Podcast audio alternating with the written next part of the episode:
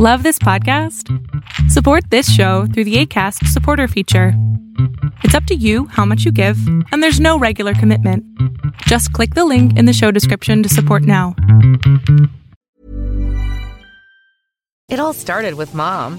She's always had a way of making everyday moments feel like an adventure. So this Mother's Day, Kate Spade New York is here to help you thank mom and all the mother figures in your life.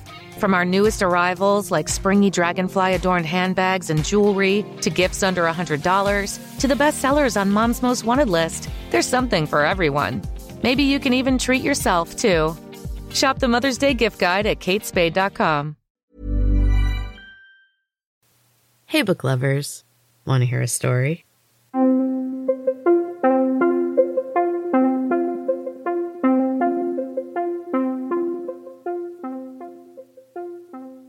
Welcome back to Storytime with Em. This is a mini episode from Em's Books and Cats podcast, where I have been sharing my book feelers, a chapter or two a week.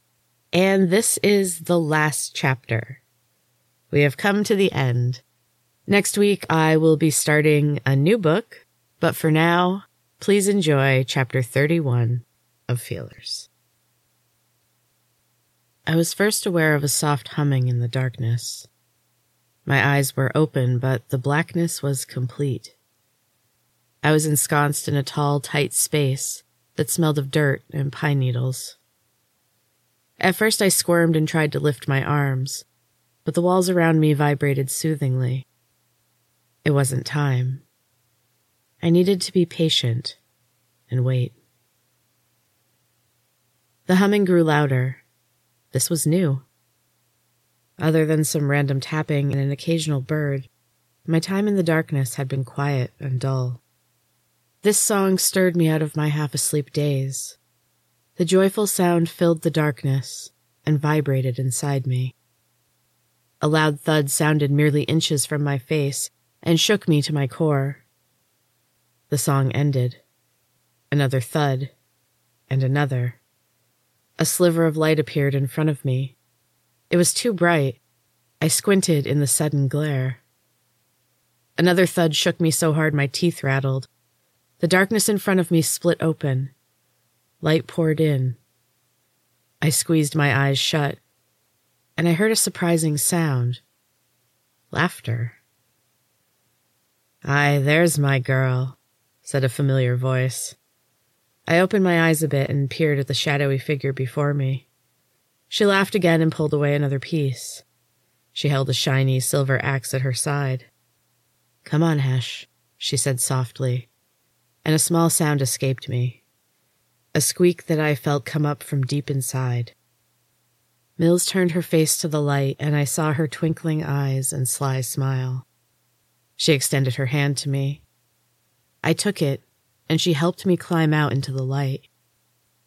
I emerged from the trunk of an ancient pine tree.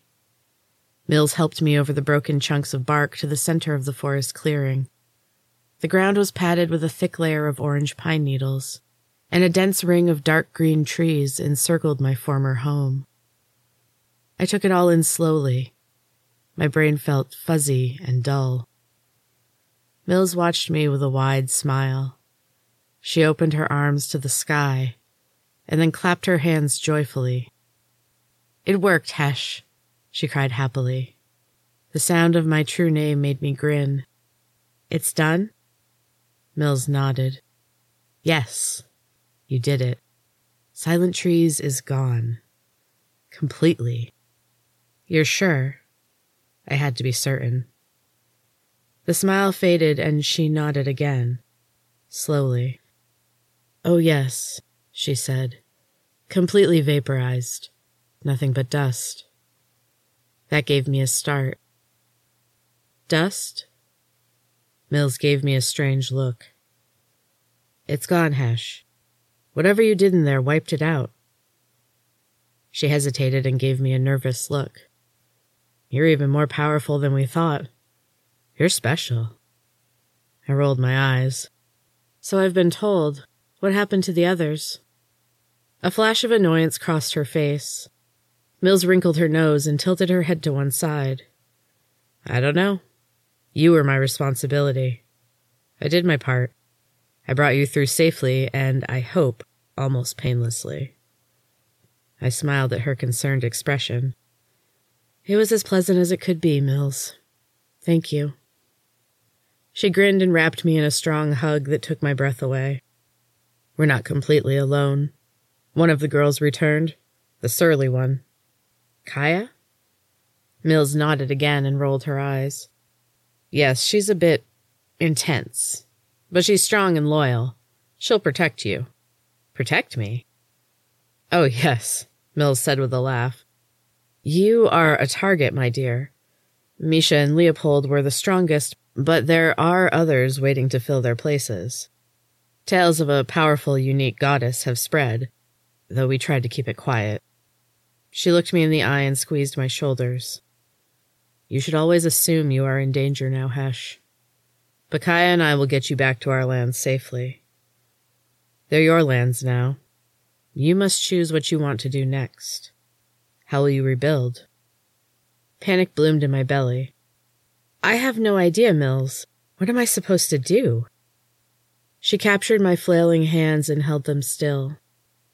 You will know what to do when the time is right. For now, we need to get you home.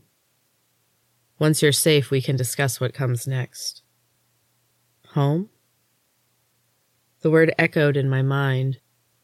I'd never had one and always wanted one. The idea that there may be a place where I belonged left me dumbfounded. Mills smiled and wrapped her arm around my waist. She led me to a path through the trees. Kaya emerged from the shadows, gave me a quick embrace, and took the lead. In the fading light, we moved through the forest and began our journey home. That is the end of chapter 31 and also the end of Feelers, book lovers. I hope you have enjoyed this first book from Storytime with Em. Like I said, next week I will be back with a new book called Catching Cats. It's short, it's kind of scary, it's got some magic, it's a lot of fun. So make sure you come back next week for Storytime with Em. And don't forget to check out booksandcatspod.com for all things books and cats. Until next time, keep reading.